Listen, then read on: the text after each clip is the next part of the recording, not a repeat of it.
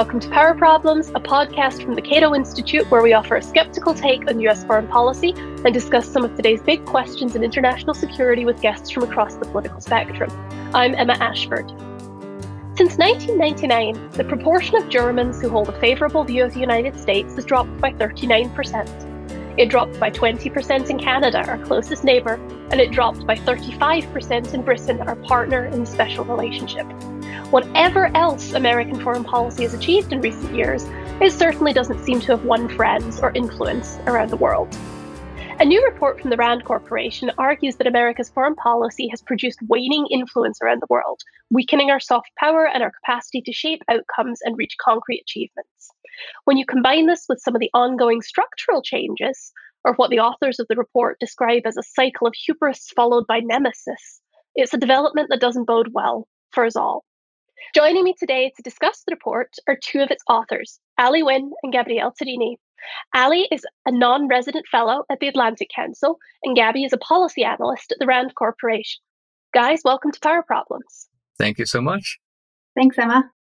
So I, I love this report, um, and it's titled "The Lost Generation in American Foreign Policy." And so I wondered if we could start a little by asking you to talk about that. What does the title mean to you? Why did you choose such a depressing and evocative title? So it definitely is not the most optimistic title, and I think, put simply, to me, I mean, it the fact that America's foreign policy setbacks have been more frequent than its achievements. Uh, in the in the most recent century um, is kind of what what that title means to us.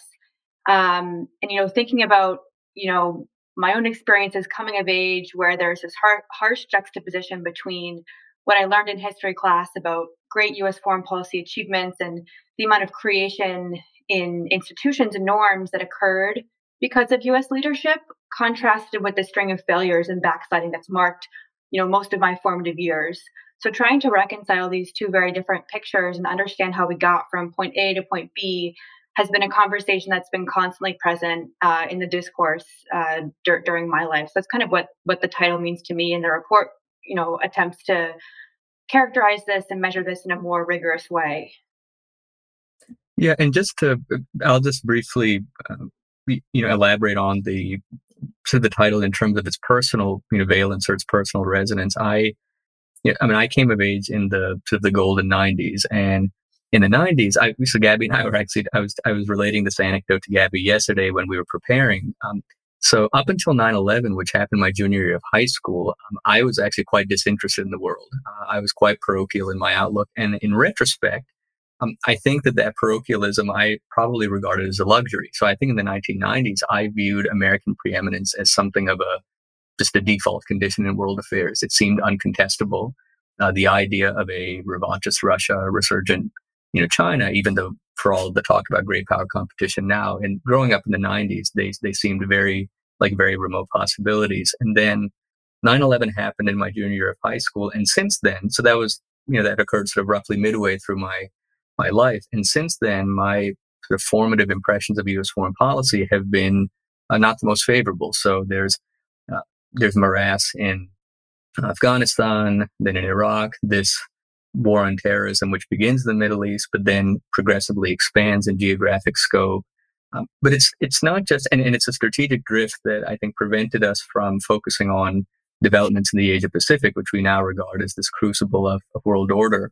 But in parallel to and reinforcing setbacks abroad, I, I also felt I, I've also felt more and more in the second half of my life that there's been uh, an erosion in the domestic foundations of a tenable foreign policy. So whether you look at the the hollowing out of the middle class, growing income and wealth inequality, intensifying political polarization. So I think in the second half of my life, it's been strategic setbacks abroad, uh, and I, I would say occurring in parallel with a disintegration of a domestic consensus.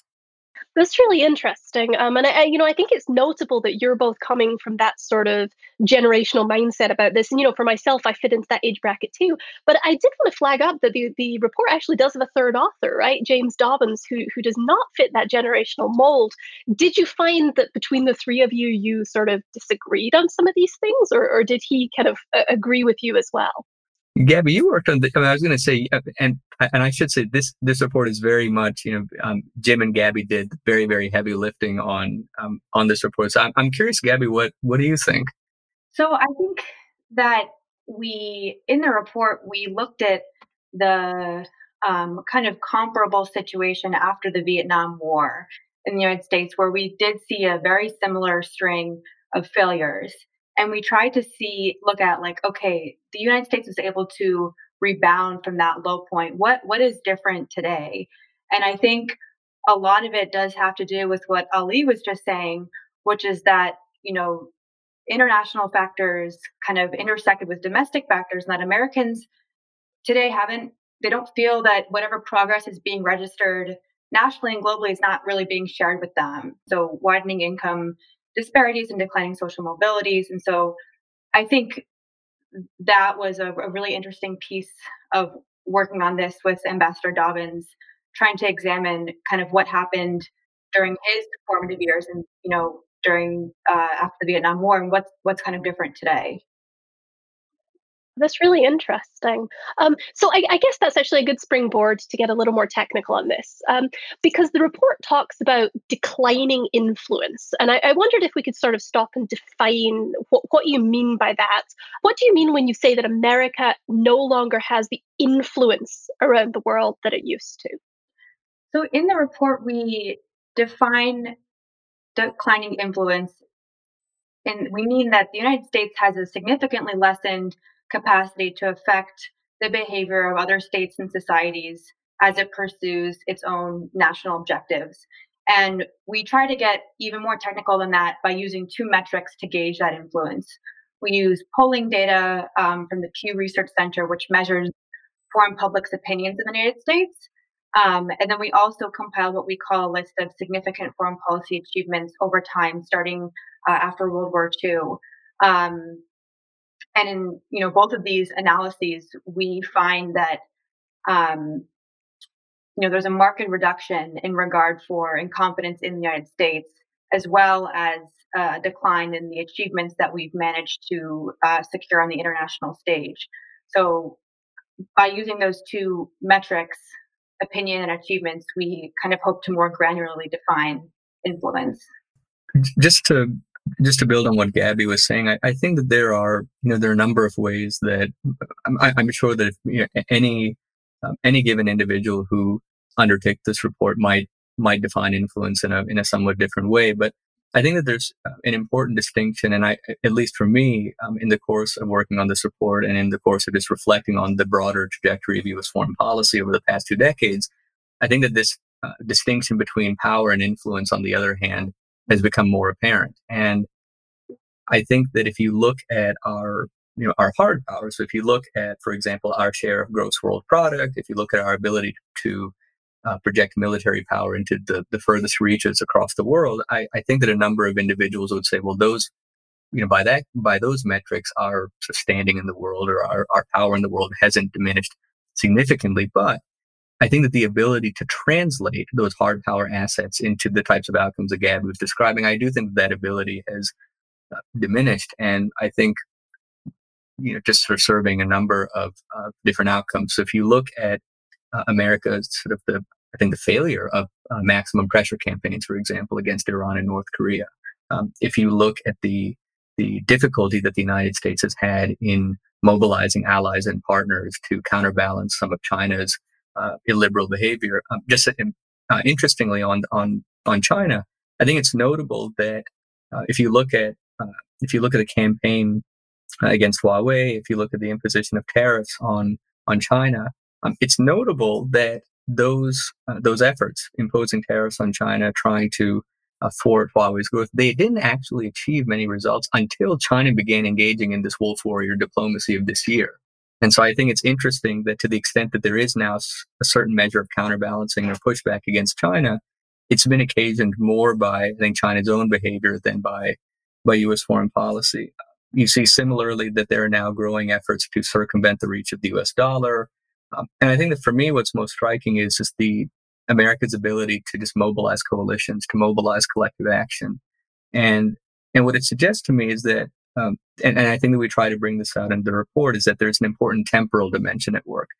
Um, and that is to say that um, hard power, when you deploy hard, I mean, so the United States on its own unilaterally, it does have uh, residually an enormous capacity to affect change, uh, to compel uh, other countries to take certain actions to, or to compel other countries not to take certain actions. But I think that that short-term ability to translate hard power into begrudging uh, behavior by other countries, it doesn't necessarily translate into a longer-term ability to mobilize coalitions. And so what I what I fear is that in focusing, uh, you know, if if we focus too much on the capacity of unilateral hard power to affect the behavior of other countries in the short term, then we perhaps neglect that over the medium to long run, the actions that other countries can take to circumvent the reach of U.S. power, to mobilize or to form coalitions of their own, uh, to sort of engage in blunting behavior. And so I do think that there's an important temporal dimension. So as we look at power versus influence, hard power versus soft power, I think that, that temporal dimension is important.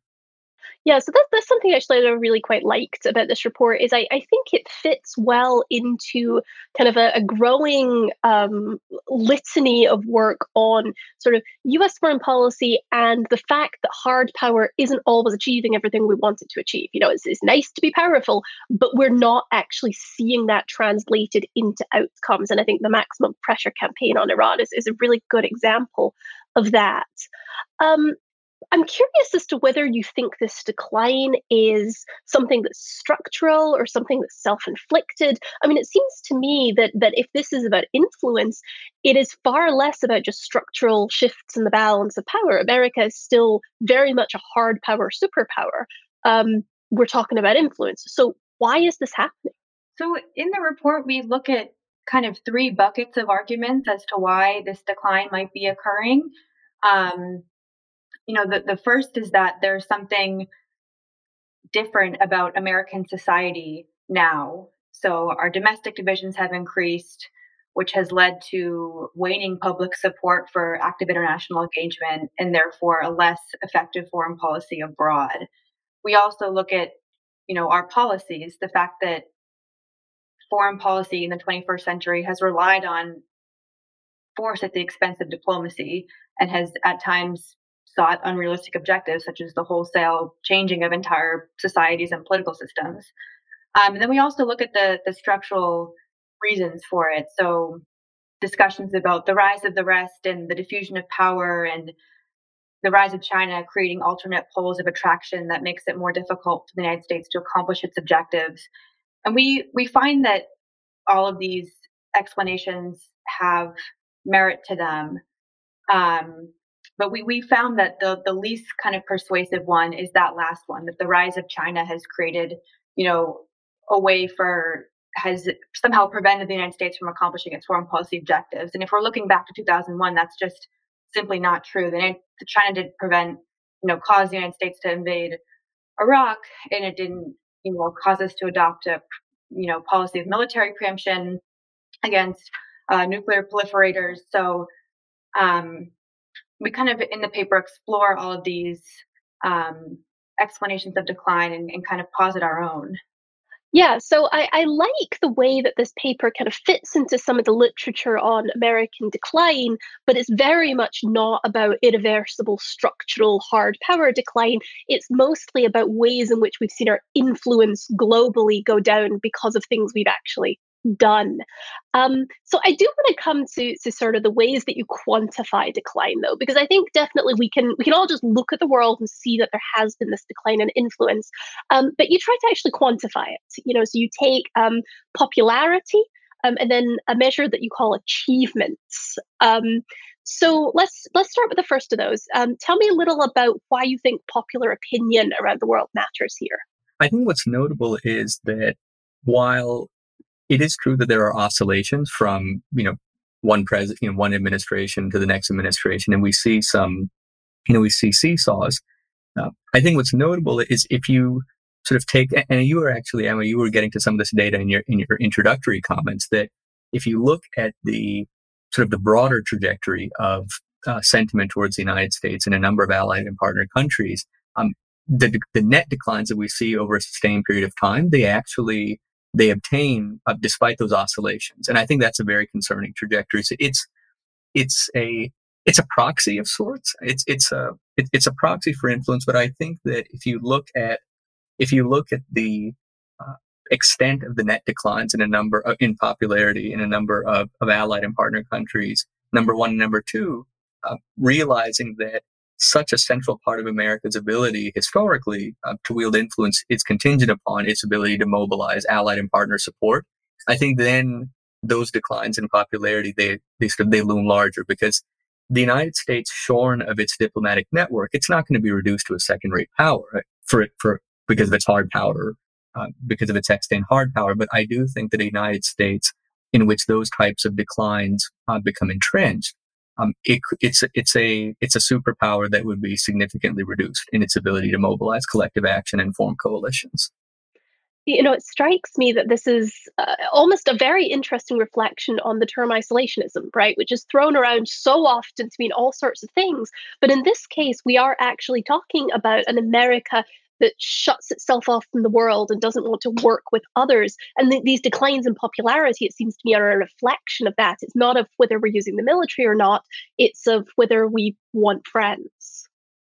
I, I just wanted to add maybe just one quick, um, you know, one quick point, um, and, I imagine that we'll get, you know, get to this later as well. But I do think that something that I found, you know, quite concerning about the present moment, and I think that this has implications for American influence going forward, is, and and I'm I'm looking at this just in a uh, sort of a bipolar U.S. China context. But and again, Gabby and I were, were talking about this issue yesterday. Something that I found very striking is I think that there has been a presumption or maybe a hope on the part of many American observers that um, as um, as the sort of the one plausible um, near peer competitor grows in its hard power, grows in its economic influence, and that as uh, that and as other countries began to recoil, uh, that they would sort of automatically make common cause with the United States. And I think that what we're seeing, particularly in response to the pandemic, is that the United States and China, in different ways, are engaging in strategic self sabotage.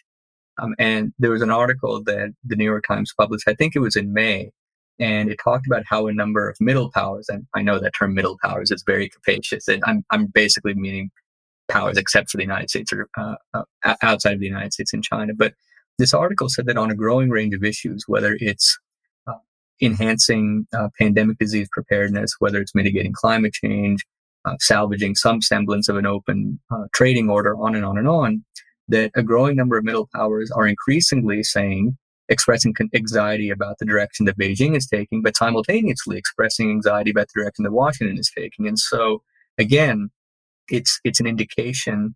Uh, I mean, I remember you know, five years ago, 10 years ago, there was this, this, this uh, reflex that often obtained, which is that uh, as China grows more prosperous, uh, as it grows, you know, stronger militarily, that other countries will counterbalance it. They will sort of just naturally sort of fall into Washington's uh, orbit. I think what we're seeing now is that a growing number of countries believe that this alleged choice between Washington and Beijing is, is perhaps a false one and maybe an unproductive one for their own national interests.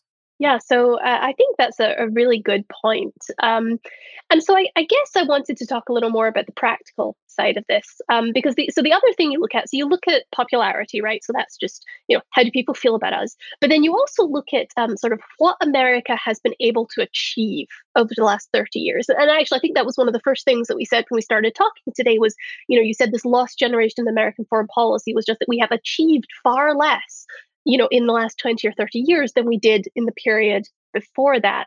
Um, so this strikes me as a really difficult thing to actually quantify. Can you talk about it a little? Sure. So we we compile a list of what we call significant foreign policy achievements starting um, you know after World War II. And you know it was difficult to kind of figure out what our criteria would be.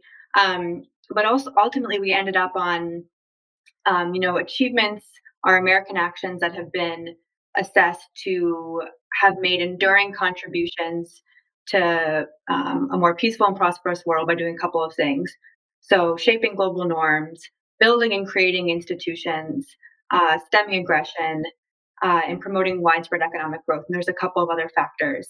But I just, you know, when we were going through and making this list and iterating on it with people, like after we after we finished and just kind of took a step back, I was really just shocked at how the rate of achievement has fallen. And so we find that from 1945 to 2000, the average rate of significant achievements on an annual basis was about one per year.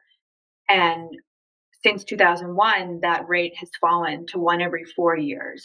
So it really is, I mean, you can quibble with the methodology, you can add more, you can subtract more, but we think that ultimately the pattern will follow kind of the same um, the same way. Yeah, I mean, I certainly, you know, I, I would quibble personally with the idea that sort of, you know, institution building is necessarily, um, you know, a proxy for U.S. national security. Um, but I think within the confines that you've set yourself in the report, you're you're pretty consistent across presidents, and that's what really matters here. Um, how did you assess so more more recent presidents? Because obviously you're talking about long lasting institutions, and I saw that a lot of Trump's policies were basically assessed as question mark. Right. Um, so we didn't, you know, a lot of President Trump's, we assess failures and achievements, right? So, and we're focusing on enduring achievements and failures. So for President Trump, I mean, his term is not even over. So we feel that not enough time has passed for history to be able to judge these decisions, which is why we had a couple of, you know, question marks uh, on his term. Okay, so let's wrap up, I guess, by by talking more broadly here. Um, so the report basically implies, I think, that American eh, ability to sort of use institutions, work with other countries, influence countries more generally, that that has declined. Um, and so my big question really is how much of this is that the the institutions and partnerships that we have are just less well suited to the current moment than they used to be. Um, because I was a little frustrated, I guess, that the report didn't have many suggestions for actual solutions uh, to, to some of these problems. I'll just take maybe a, a quick stab. And I, I was thinking about, I, have been thinking about this question a lot. Um, I think it's, I do think that there are some ways perhaps in which uh, alliances and partnerships need to be uh, reimagined.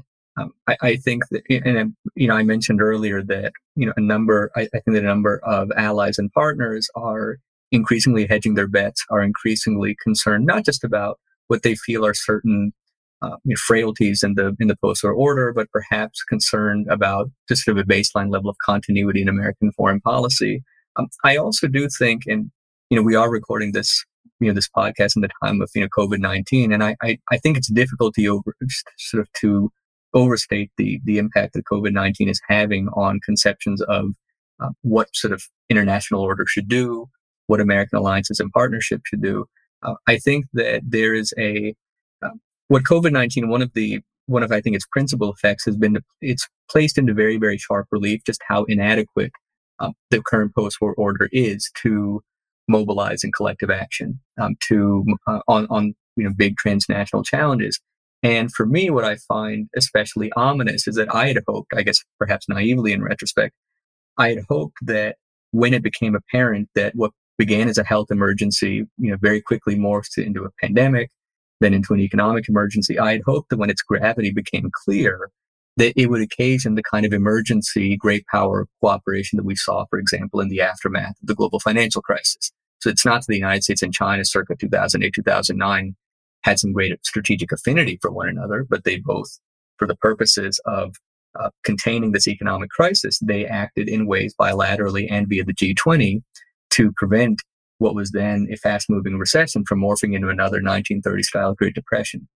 Not only did we not see that type of emergency coordination, what we've actually seen is that COVID 19 has actually set in motion a chain of events that have brought the US that have brought the US China relationship, or that has brought the US China relationship rather, uh, to its lowest level since the normalization of relations.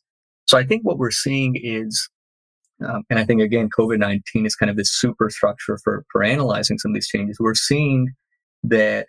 Um, that transnational challenges increasingly are not serving as occasions for cooperation. They're serving as uh, occasions for great power divergence. They are amplifying nationalistic impulses that are actually going to make it that much harder to address future transnational crises. They are highlighting inadequacies of the institutions that com- that comprise the uh, the post-war order. And I think that they also are, uh, I, I, think, casting, uh, or I should say, they are placing in a sharp relief uh, the need to pursue foreign policy and domestic policy, and sort of a, a, sustainable foreign policy and a sustainable domestic uh, foreign policy in parallel. Um, I know that you know we came on to discuss uh, this Rand Corporation report, but just today, um, just actually today, uh, I think it was this morning, uh, the Carnegie Endowment published a report uh, published by a very esteemed group of distinguished bipartisan practitioners and talking about the need for a foreign policy that serves the middle class. And they say that, look, there's a lot of discussion in Washington about uh, cosmic struggles between authoritarian powers and democratic powers, a new Cold War. And they did, conducted, I think, hundreds of interviews in a number, I think it was three states uh, in, in the proverbial American heartland. And what they found consistently is that um, Americans are, are not, they're not running away from the world. Um, they are actually, and what we, and I think that we discussed this in the report as well, that Americans are, you know, they are supportive of um, integration into the global economy. They're supportive of alliances, but, and so they are not running away from the world, but they want America's role in the world to be uh, measured, judicious, and predicated upon a resuscitation of the middle class, a resuscitation of uh, just a, a, a, greater sense of domestic cohesion. And so I know that's sort of a, a smorgasbord of thoughts, but I, I, guess what I would stop with is by saying that I think going forward, um, any American foreign policy to be sustainable, it has to be focused on domestic renewal, domestic investments. You can't have a sustainable foreign policy without a broad buy-in from the public, without a broad economic uh, uh, foundation. And I, I, think that that's those uh, domestic foundations are increasingly being hollowed out. Yeah. So perhaps suggest that we need to think about domestic popularity as well as international. Um, and I, I, would give a second shout out to that uh, Carnegie report called "Making U.S. Foreign Policy Work Better for the Middle Class." It's it's a really excellent read on what you might be able to do about U.S. foreign policy. Gabby, I want to give you the last word. What do you think we can do to improve things? Yeah, so I would I would echo a lot of what Ali says. I mean, certainly more needs to be done at home to persuade skeptics that it is in their interest to have America, you know, being engaged um, to work for a more peaceful and prosperous world. And I, I would, I mean, the polls that Ali was talking about that kind of um, attempt to measure America's uh, appetite for engagement in the world. One of the things that worries me about those is that they measure kind of the extent rather than the intensity of opinions and they then you know they they tend to underestimate you know the power of a really motivated um, and organized minority um, to, to shape political opposition to what Ali is talking about. So I really think I completely agree with him that we need to um, you know focus on our domestic institutions and realize that they you know in addition to the post-war order might be increasingly obsolete and not well suited to American engagement. Well, foreign policy begins at home. So that's all we have time for, I'm afraid. Um, but thanks to you both for, for joining us today. Thanks, Emma. Thank you, Emma. And thanks to our production team, Tyler Shanahan, Cecil Sherman, and Lauren Sander. Thanks to everybody at home for listening. And as always, if you want to continue the conversation, our Twitter handle is at Power Problems. And if you like the show, you can leave us a good review on iTunes or wherever you find your podcasts.